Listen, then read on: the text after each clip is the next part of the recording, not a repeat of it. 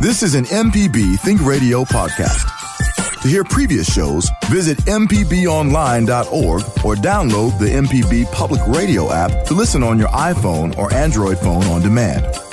Hi, I'm Dr. Susan Buttross, host of Southern Remedies, Relatively Speaking. Join the conversation every Tuesday at 11 as we dissect issues that are important to you and your family. That's Relatively Speaking, Tuesdays only on MPB Think Radio.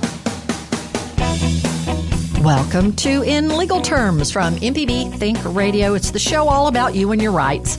Our host is Professor Richard Gershon of the University of Mississippi School of Law. I'm Liz Gill. Hello, Professor Gershon. Good morning, Liz. I hope you had a great weekend and an enjoyable Labor Day. Uh, today, we're excited to welcome Ole Miss Law Professor Martin Edwards, who joined our faculty this year. And we're so happy to have him with us. Um, and Martin's going to be on the show today to talk about contracts and the importance of reading what we actually agree to when we sign things either electronically or by hand. So, good morning, Professor Edwards. Would you please tell us a little bit about your background and the classes you teach? Good morning. Good morning, Richard and Liz. And thank you so much for having me, first of all. I am in my first year uh, teaching here at Ole Miss. Before that, I taught at Belmont, uh, MC Law in Jackson, uh, and Tulane Law as well.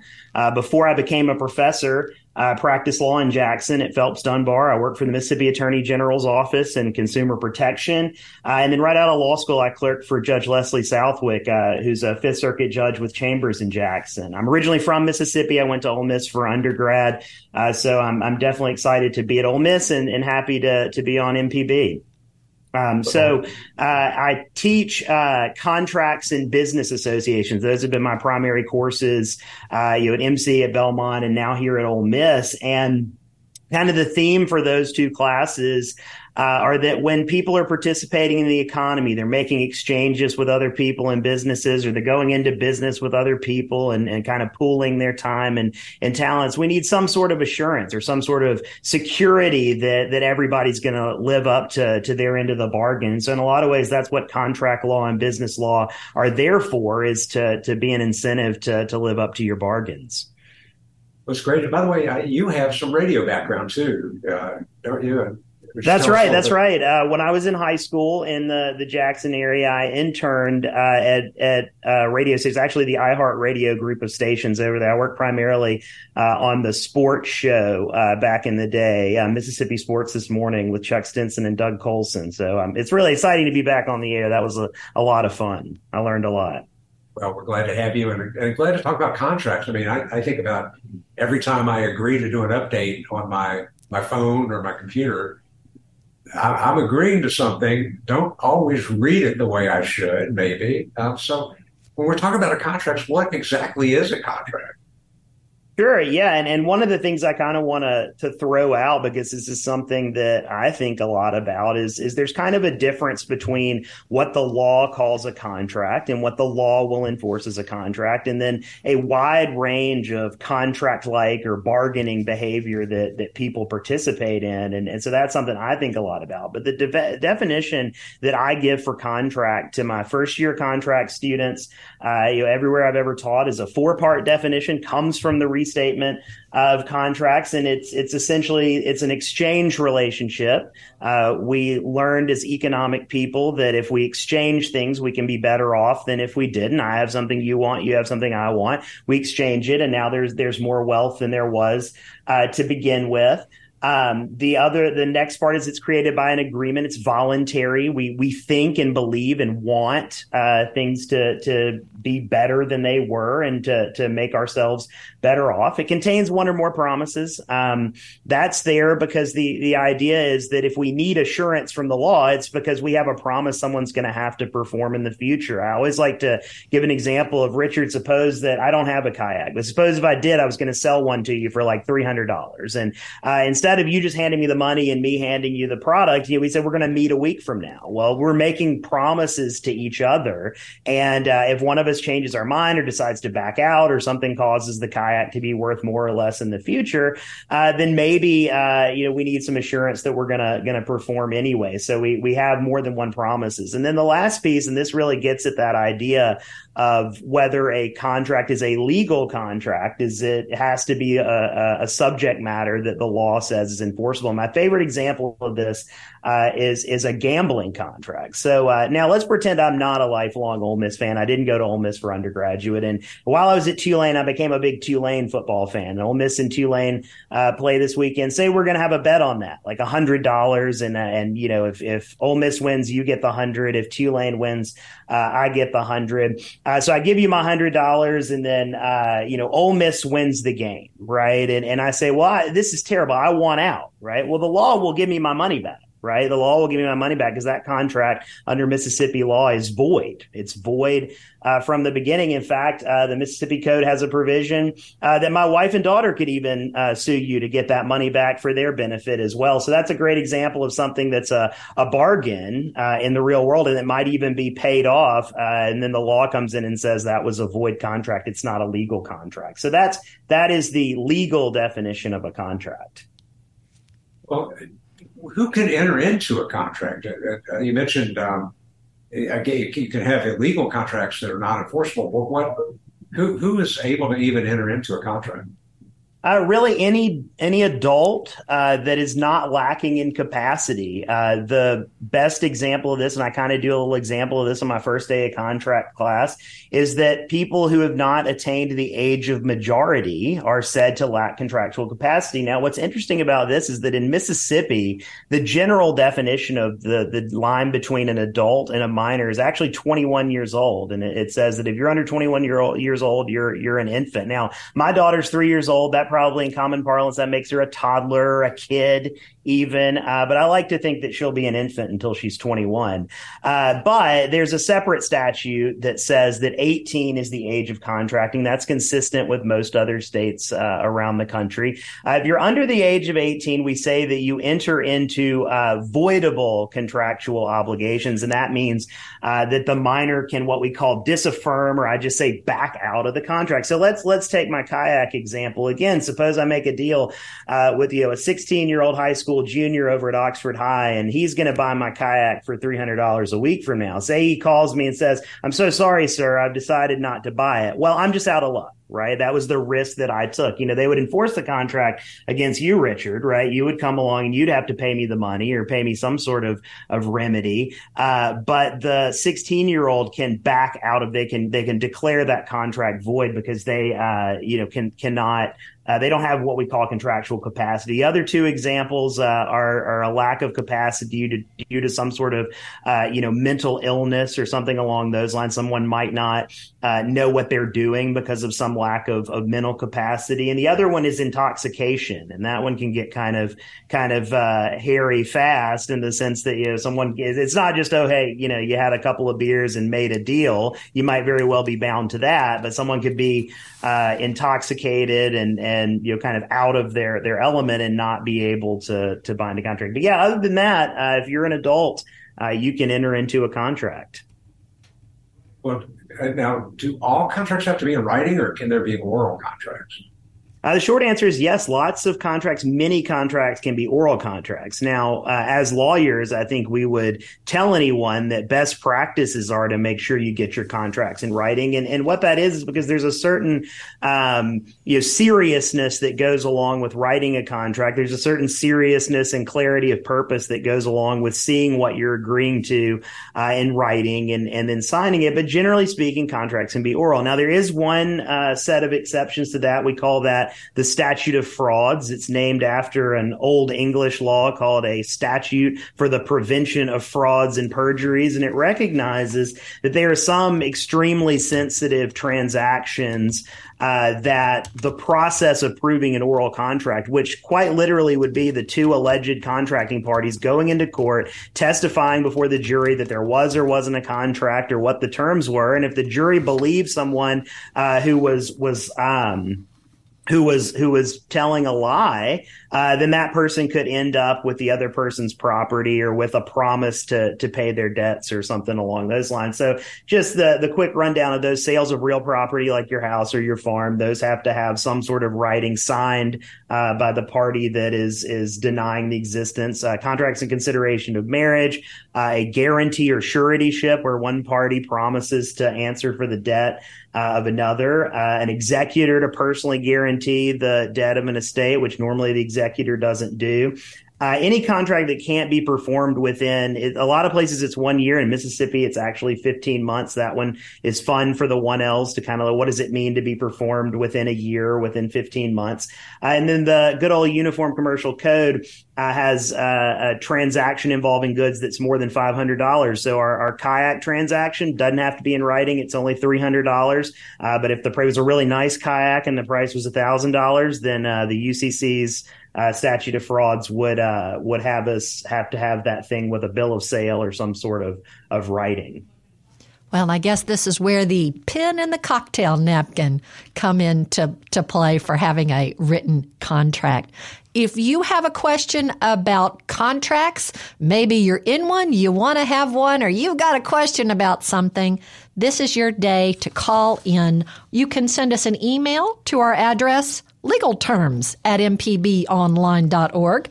This is in legal terms. Not everybody has a chance to listen to our show live, so if you've missed any of the program, you can listen to the whole show from our website, inlegalterms.mpbonline.org.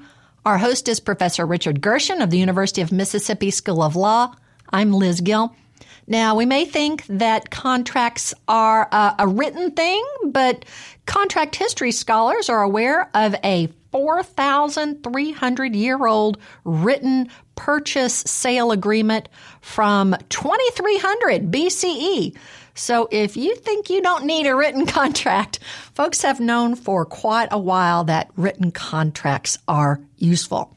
We are talking about contracts today with our guest, Professor uh, Martin Edwards from the University of Mississippi School of Law.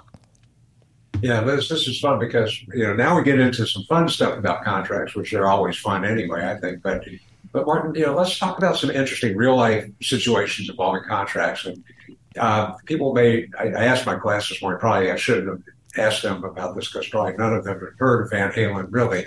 But the band Van Halen notoriously had a clause in their contract forbidding brown M&Ms. Uh, uh, and, and would you please talk about that contract and why they would have done that? Sure, absolutely. So, as you might expect, uh, if a band is going to go play somewhere, they're going to enter into a big, complicated contract with whoever's promoting the contract, whoever's operating the venue. Uh, and that is going to have kind of your standard issue stuff. What do the rock stars want uh, backstage? What do they want in their dressing rooms? And, and in this big list of things that Van Halen put in the contract for their dressing room, we want this sort of beverage. We want this sort sort of food. They said we want a bowl of brown M and M's, and then in in uh, all caps with exclamation points, it said absolutely no brown ones. Uh, and there were some versions of this contract that it's been reported even said that if we find a brown M and M, we have the right to cancel the show, and you're going to lose all your money if if you have that brown M and M. Now you might be forgiven after that first conversation, part of the conversation uh, about what a legal contract is, and you put a term in there and you expect it to be binding on the parties. But what was interesting about this is that Van Halen didn't put this contract provision in there because they wanted to sue somebody over missing the brown M. You know, the brown M and M's taste the same as any other M and M. Uh, they didn't, you know, have any intention of canceling the show for the brown M and M. So the reason that they did it, according to David Lee Roth, was he said, "Look, we were the first rock band to really go on the road with really powerful lighting, uh, really heavy stage stage equipment, uh, sort of things that if you didn't run the right electrical wiring, uh, you could have, you know, the lights, may in the best case scenario, they don't work. Uh, but in the worst case scenario, there's a fire. Uh, maybe the stage sinks into the ground because it can't bear the weight. Maybe it buckles and breaks. Someone gets injured. Someone gets killed. And so you might think again, well, we'll just put a bunch of instructions in there and uh, make sure they follow them, make sure they run the right cords. Well, if your contracting partner is insistent upon cutting corners, saving money, um, those words aren't worth the paper they're printed on. So what Van Halen was out to do is to say, how closely are these people reading the contract, and they are they willing to comply with contract terms that may not appear to them uh, to matter? So if they found a brown M and m when they got to the dressing room, uh, it wasn't just an excuse to trash the place and, and do the whole rock star thing. Uh, it was a warning to Van Halen that hey, we need to send our people and look over every single nut and bolt and electrical connection in this entire building because this group of people is someone who doesn't take the contract seriously or, or doesn't, um, you know, or maybe they haven't done something right. So they never intended to sue over this. They probably wouldn't have won a lawsuit over brown M&Ms, but it, it was there hiding in an ordinary written contract, uh, but for reasons other than uh, being pursued as a legal claim it's really kind of brilliant, uh, you know, that they did that. And you know, let me ask this: I mean, so if I sign a contract without reading it, am I still bound by it, or can I use an excuse? Oh, I didn't really read that part of it. Uh, most of the time, the answer is you are going to still be bound by it. Okay, so the normal scenario uh, is that the written contract will be presented to you in some way. And, and really, as long as the other party puts that in your hands and gives you an opportunity to read and ascertain the terms, uh, you're going to be bound to it. They, they, we, we teach that and we call that the duty to read. So if you are made aware of the terms on which you're entering the contract and you sign that paperwork, it doesn't matter whether you actually read it or not. It doesn't matter matter whether you actually uh, know it's there what's in there. Uh, what matters is that you had the opportunity, you were aware of those terms, had the opportunity to read and ascertain them. Uh, you will be bound by them. Now, there's some you know exceptions to that at the far end. If there's some term in there that's extremely and oppressively one sided, the court might call that unconscionable. But I like to tell my students that's really uh, a a true kind of end of the road hail mary type argument. It's very rare uh, that something will will be invalidated on grounds of unconscionability. I'm just thinking of all every single cell phone app, every single website that you have to, you know, accept. And sometimes you have to scroll all the way down to the bottom to, to click. And nobody really reads. Well, I'm assuming 99.999% of people don't ever really read that. But if you want to exchange, if you want to uh, use that particular service, you just accept and move on. Yeah, and and and that's exactly right. And in terms of enforceability, uh, what you describe, where they present that contract, all those words to you, and and a lot of times they'll actually make you scroll through with your thumb or your mouse before they'll even let you click a button that says accept. And what they're trying to do is fit within those cases that have said if someone presents you the terms of the contract and gives you an opportunity to read, you have a duty to read that contract, and if you don't, you're going to be bound by it either way. So we we, use a funny little word for that called click wrap click wrap is what we call that when you have to scroll through that thing and, and click it. And there's many cases out there where courts have said seeing that contract in front of you in that click wrap format uh, is enough to to get your assent. And um, I'll, go back to should you read them or not. I, I, played a mean law professor trick on my first uh, you know first or second day of class with my students, my first year law students. I said, "How many of you read those things very very seriously?" And of course, nobody raised their hand. I said, "I'm I'm ashamed to hear that. Uh, you're future lawyers. You're coming here to law school. You ought to read your contracts." And I "I don't read them either." Yeah, I sign up for many things. I, I'm a contracts professor, and I don't read them. And one of the things I think that gets to uh, that's interesting is that uh, these are what we would call standard form contracts. You know, everybody gets the same contract, and and often that occurs in a circumstance where everybody gets the same product. You know, I'm sitting here talking on my Blue Yeti microphone. I understand that Richard also has a Blue Yeti microphone that he uses. Chances are we have the same microphone. Uh, chances are we have the same warranty. We have all these standardized product features that hopefully make us sound good on the radio. Uh, and in the same token, we get a standardized contract along the way. It saves us time. It saves us money because uh, the the seller can not only standardize the product for our convenience, they can standardize our contract. Well, I have a, a colleague who used to talk to the, the first year students and say, "You'll never uh, you'll never sign up for a Kroger card the same way as you used to before you went to law school because you know it's like you check to see what it is you're signing away when you get your Kroger card." But we're not great. I asked my class this morning in preparation for this this um, this, this show, how many of you read your auto insurance policies? And nobody raised their hands, including me, because it's just again, yeah, standard policy. I just hope they cover me, and uh, and so you know that. It, but what if so? Okay, let's say I, I sign this thing and I agree to it, and then I breach it. What what are the consequences of breaching a contract? Uh, well, the legal consequences of breaching a contract are, are generally going to be you you go to court, uh, someone establishes there was a contract, establish that you failed uh, to live up to your contract, and then usually the question is going to be what is the court uh, going to award uh, the other party in in terms of damages, and and um, sometimes the court will order, depending on what type of contract is, they might order you to actually go through with whatever you promised to do. This might be, yeah, I don't know uh, if you've got a a house somewhere that has a you know walking distance to the square or walking you know ocean view down in uh, you know down on the coast somewhere. Uh, the court might make you sell the house if you decide to breach that contract, but normally they're just going to give the other party some money. They're going to find out uh, you know what it was that would make that person put them in the position they would have been if they've gotten the the benefit of the bargain. We've got Jim from Ocean Springs on the line. Jim, we're glad you're part of In Legal Terms. What's your comment or question? Yeah, hi. Uh, so, so a lot of laws are put in place. They're uh, they're laws by the, the the state and everything.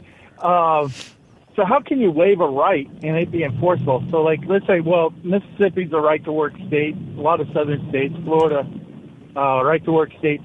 I had uh, I had a job.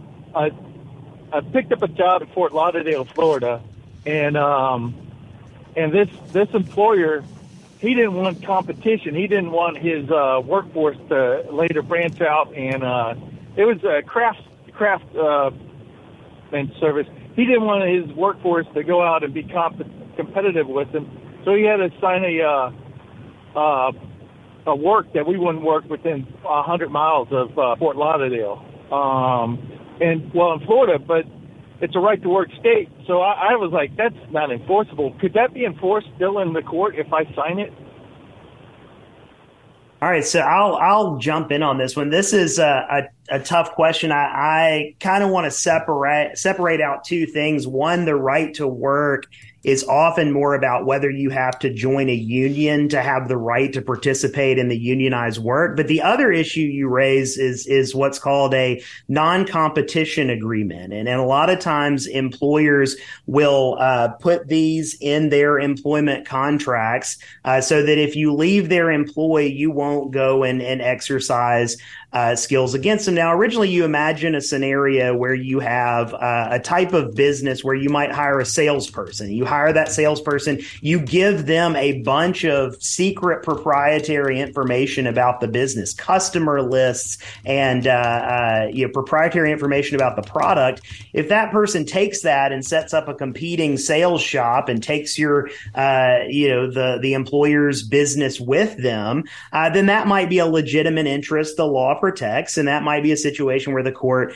uh, would enforce that. Now, we've gotten into a situation, and it sounds like it might be like yours, where employers are using non competition agreements fairly indiscriminately. You will even see these in like a fast food employment contract. Somebody goes uh, to cook fries at McDonald's for minimum wage, and they agree not to ever uh, go cook fries at Burger King for the next, you know, hundred, uh, you know, a next for within hundred miles or, so often. That's led the Federal Trade Commission to uh, start to make some rules about whether you could could do that or not. And in that circumstance, uh, it very well may be the law soon uh, that that non-competition agreement would no longer be enforceable under the the rules that the FTC has laid out. Each of those cases are different. Uh, every time, every line of business is different, uh, and so the enforceability of a non-competition agreement is often something that ends up in court with the court uh, deciding whether that's a reasonable restraint on competition or whether it's not a reasonable restraint on competition. Jim, did that help you? Yeah, well, I was I was also thinking of like some like um, some basic rights. Um, I, I can't uh, other than that that work right, but like the but I mean, so if can I like so it'd be like I can waive certain laws from applying to me. So like let's say I, I waive the right of murder. So I mean, so I have the right to murder with um, so there's a law. So let's say I make a contract and I waive my right to be charged for murder. So therefore, the charges of murder don't apply to me. That's what I'm kind of thinking is like, oh, now, I, hey, the charges of murder don't apply to me. So, I mean, what about something like that? I mean, would well, I think, I, yeah, I think it's pretty clear that you can agree with someone uh, that you were allowed to murder them. So I tell my students that with contracts, you can make your own law in a lot of spaces. But as you observe, there's absolutely limits to that. And so kind of going back to the context of a non-compete, we like to think, Hey, I've got a right to make a living. And if I'm a, a tradesperson, I'm a skilled craftsperson, I have a right to ply my trade or, or, or participate uh, in my craft if someone will hire me for jobs. Uh, over the years, the courts have not given the same stature to economic rights as they have have perhaps to other individual rights involving you know life or liberty and or, or that sort of thing. And so again, you know, you can uh, contract away to some extent your right to do your job for someone other than this particular employer. But courts, you know, kind of maybe uh, more to your point, courts are much more suspicious of that than they are to giving up other rights. We say like you have a right to, you know, most people have the right to, you know, file a lawsuit in court. Well, if you agree to arbitrate your claim, courts are much more likely to say, go and, and pursue your claim in arbitration, whereas courts are, are a little bit more willing to uh, invalidate that non-competition agreement if the court concludes that it's not reasonable. So there's there's kind of it's almost like a continuum or kind of a you know some some rights are, are more absolute than others and some are subject to reasonableness. But absolutely a great question. Thanks, Jim. We're glad you've called in. You're listening to In Legal Terms on MPB Think Radio. Professor Richard Gershon is our expert host. I'm Liz Gill. We do hope you'll subscribe to our podcast or find MPB Think Radio recordings from the website mpbonline.org slash radio. So if you are a contracts fan and you're a movie buff, you'll want to watch these movies with contracts at the heart of their plots. Oh, and these also, uh, m- maybe if you're a contracts professor and you don't want to teach one day, you could put this movie on for your students. So we've got um, Shrek, Forever After, The Hobbit, An Unexpected Journey, Disney's The Little Mermaid, which is popular right now, and Willy Wonka in the Chocolate Factory. All of them have contract issues. So we're learning from an early age all about uh, contracts. And our host today is Professor Martin Edwards from Ole Miss. So do do do university professors ever put on a movie when they don't feel like uh, teaching like uh, elementary or high school teachers do?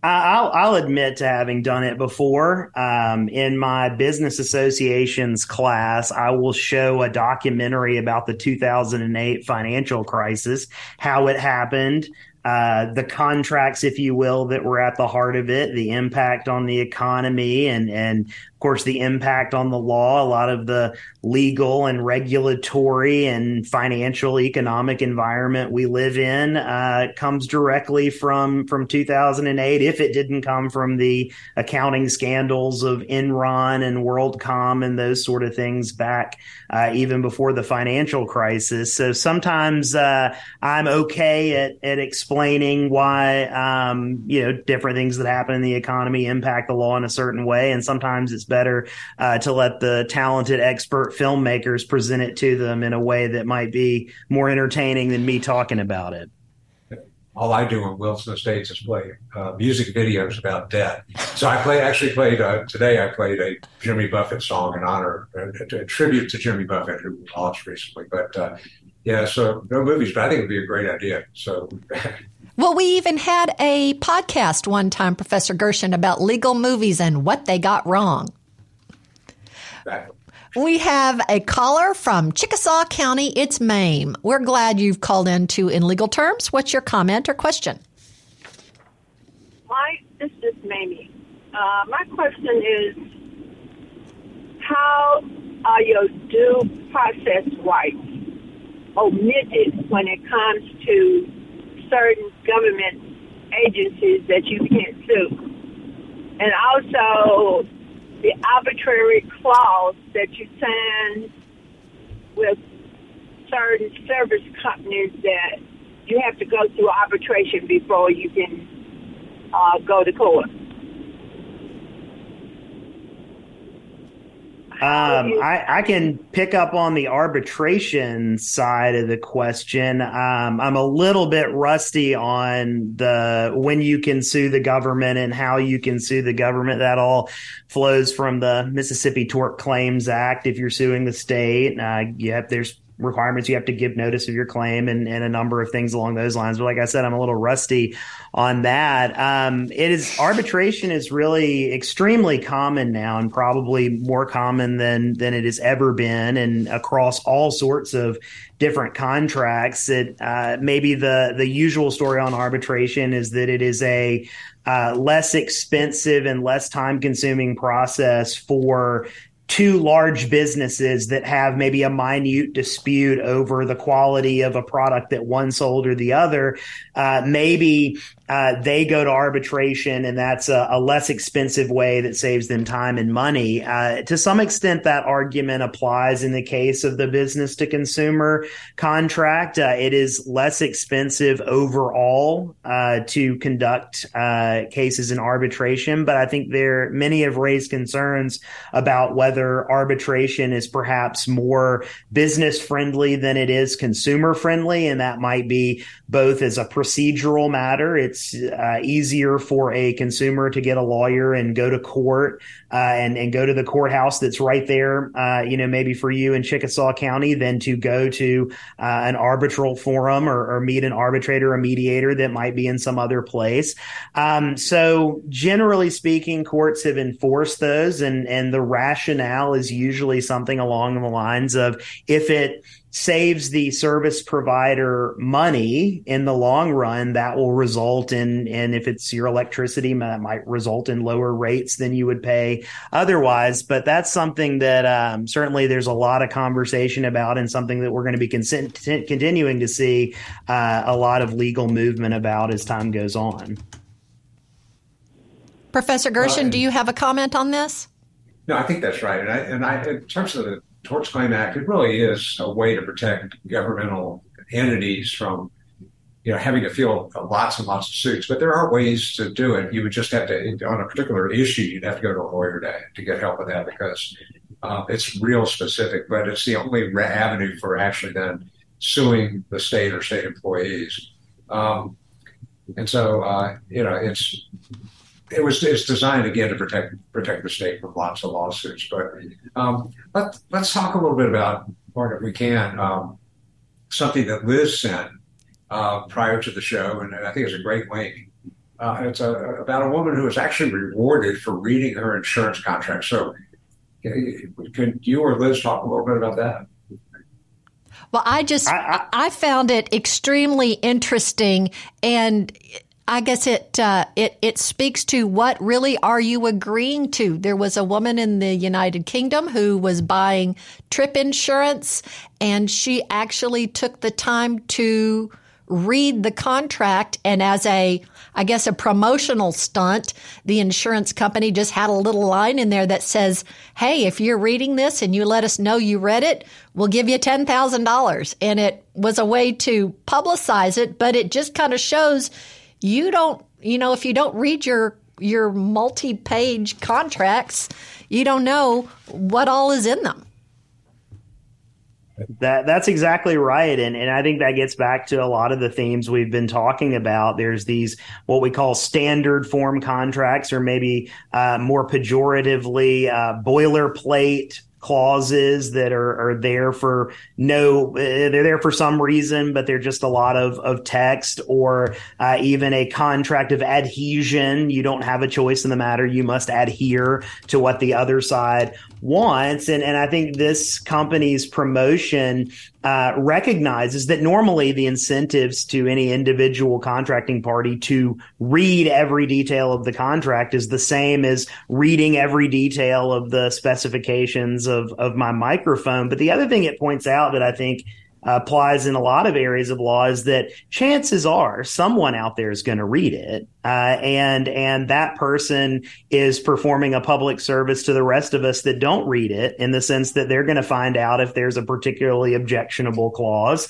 uh, and might cause everyone else to pay attention when they wouldn't have otherwise. And so I think this company recognizes, and maybe in some ways it's a you know, a, a, not intentional concession that we've put a lot of boilerplate in standard terms that we're not going to budge on, but maybe uh, we're also going to give you a chance to to make that worth something to you if you you send in your email and, and we select you for a prize. So uh, a great story of fun story. I know um, I don't remember where it was, but a professor did this with his syllabus. He put in somewhere in his, his long syllabus full of boilerplate. If you'll go to a locker somewhere in the building uh, and you'll put in this combination, you'll find a hundred dollar Amazon gift card, and you can take that as you're the first person who does it can take that as as their gift card. Uh, and nobody went and got it through the entire semester. So yeah, the the other story turned out better.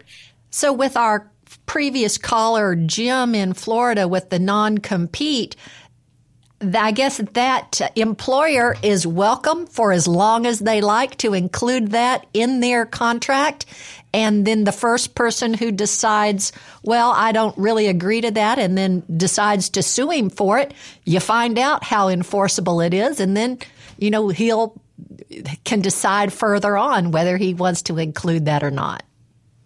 And and I'll add something else to that. Uh, it may be that, uh, and and I before we moved here to Oxford, we lived in Franklin, Tennessee. When I was teaching at Belmont, we bought an old house, a real fixer upper, and had to fix it up. And I learned very quickly uh, that trades are in high demand, uh, and and they can name their prices and they can name their time frame. And if you're out there and and you're trying to get a, a contract term or get your employees to sign a contract term that they view as unfair to them or that impedes uh, something that, that is their right to do, uh, you may lose out. You may find yourself having to to jettison that contract term uh, because of not because a law or a court told you to, but because you don't want to have a reputation in the the community or you don't want to have to struggle to find workers. So that's uh, uh, another thing that I want to kind of impress on listeners. There's a lot of mechanisms out there in the world other than the law uh, that will will um, cause people to live up to contracts or change the way they contract without ever having to go to court or without ever having to be sued or, or sue an employee and lose on a on a non compete. You know, you you and I were talking during the, the break about some some movies that you know we Liz raised some movies before. I mean, so let's talk about the Pepsi Jet. You know, what what was that all about? Yeah, so this is a golden age to be teaching contracts, and that uh, particular case is in a lot of, of contracts uh, case books, course books. And um, uh, essentially, uh, some of you may remember Pepsi had a promotion going on uh, called Pepsi Points, and the idea was that you would drink Pepsi, and uh, each one had you know one or two Pepsi points. You might peel off the label or cut out a piece of the can, and you would gather up your Pepsi points, and and you would send them in, and you would get little toys, you know, or something like sunglasses or a jacket or a T-shirt. And to promote this, they put a commercial on TV and the the story sort of went uh, that there was a kid who was going to fly the Pepsi jet, the Harrier jet, the Harrier fighter that has vertical takeoff and landing uh, and long range uh, missiles attached to it, and and so forth. That he was going to fly that to school, and that you could get one for only seven million Pepsi points. So um, the the story went was that a true offer to sell someone a jet if they could collect 7 million points or and this was kind of the the key to it you didn't have to collect all the pepsi points. If you wanted some sunglasses and you only collected 100 and they were 150 points you could buy more points for 10 or 15 cents each. So of course this guy came up with a check for about $700000 and he sent it and, and asked for his jet. And then the the legal proceedings uh, proceeded on whether pepsi had legitimately offered or had, had seriously uh, or reasonably offered to sell him a jet. And of course, that is documented in the documentary on Netflix, Pepsi Where's My Jet? Oh, I also like the waitress who was promised a Toyota if she earned so many points or got so many five star ratings. And then she worked really hard and then was presented with a toy Yoda, not the Toyota uh, she had uh, thought she was working to earning towards. Thank you for being part of In Legal Terms. So if you've missed any of our program, you can listen to the whole show from the MPB Think Radio YouTube channel. It's also available on the MPB Public Media app. Our host is Professor Richard Gershon from the University of Mississippi School of Law. I'm Liz Gill. Don't forget, 11 a.m. Central on Tuesdays following our over the air broadcast, you can hear Southern Remedies, relatively speaking, with Dr. Susan Buttross on MPB Think Radio. Just saw her walk by. Hey, so Samuel L. Jackson has a clause that allows him to golf twice a week during his movie shoots. Queen Latifah has included an anti death clause in her contracts. Her quote is If I die, I can't be in the sequel. So she doesn't die in her movies anymore. And Julianna Margulies wouldn't agree to star in The Good Wife unless her contract stated she was allowed to wear a wig because she had to have perfect hair all the time. We're talking about contracts with Professor Martin Edwards. We've got one last call. Let's get to Debbie in Biloxi. Debbie, we're so glad you've called in. What's your comment or question? I have a question. I have a question about uh, my car, the lemon law. I am under contract, I'm sure, with the car dealer, and I'm having some trouble. I've only had the car about uh, a week and a half, and I'm wondering about that lemon law in Mississippi and how it uh, how it works. Professor well, Edwards, uh, can you do this, or do we need to get her to call in to autocorrect on Thursdays at 10 a.m. with Coach Charlie, whose email is auto at mpbonline.org he'd be much better at fixing the actual problem. Uh, that is one thing about the limits of the law is that it can say what it says, but in terms of fixing the problem, he's probably probably better there. Um, yeah, I couldn't give you any specifics on the Mississippi lemon law, just to kind of put it back in the context of of the show. I tell my students a lot in in my contracts and when I teach an upper level commercial law class uh, that cars are different. The law treats them different uh, a lot of times, and and very often uh, there is a, a, separate law that maybe has things as kind of the first caller was talking about that you simply can't contract out of and that you can't do.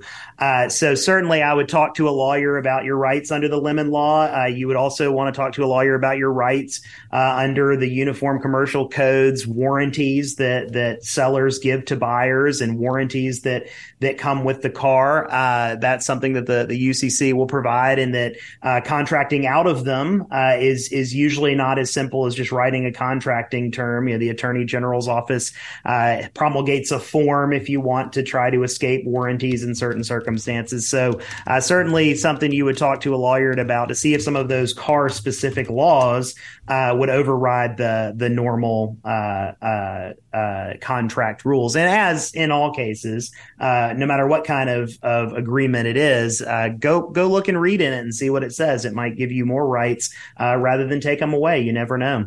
Debbie, good luck with that. I hope you get that resolved. So, Professor uh, Martin Edwards, what? Uh, give us uh, one minute. give us one minute. Uh, what should we look forward in the next contract we get? Um, I mean, I, I, would doubt you would find a contract that doesn't have an arbitration clause in it. Uh, another thing you might find is called a class action waiver uh, you agree not to join, you probably get emails from a, a company and they're going to pay you nine dollars uh, for something you don't even remember them doing, but somebody filed a class action. Um, you might be asked to waive that right, and and you might do it. Uh, and now Amazon tried to do this uh, a few years ago, get a class waiver, and some very uh, enterprising plaintiffs lawyers uh, had each of their clients file individual claims in arbitration against Amazon, and Amazon finally relented and say, you know what, maybe we'll do the class action after all. Uh, Elon Musk's uh, Twitter, I guess X, now is facing a number of these same individual claims uh, in arbitration. It's going to cost him about $3 million in fees just to start the arbitral processes. So we'll, we'll see how much longer class action waivers are parts of contracts or whether uh, the, the consumer has sort of struck back. Thank you, Professor Martin Edwards, a new professor at Ole Miss School of Law. We'll have to have you back to talk about some of the other classes that you teach. Thanks for being with us today. Thank you for having me. That's going to wrap us up for In Legal Terms. Our team consists of board engineer and podcast producer Abram Nanny, and we thank uh, Jermaine Flood and Jason Klein for answering our phones. So, for Professor Richard Gershon, who hosts from the University of Mississippi School of Law, I'm Liz Gill. Join us next Tuesday at 10 a.m. Central for In Legal Terms on MPB Think Radio. This is an MPB Think Radio podcast. To hear previous shows, visit MPBOnline.org or download the MPB Public Radio app to listen on your iPhone or Android phone on demand.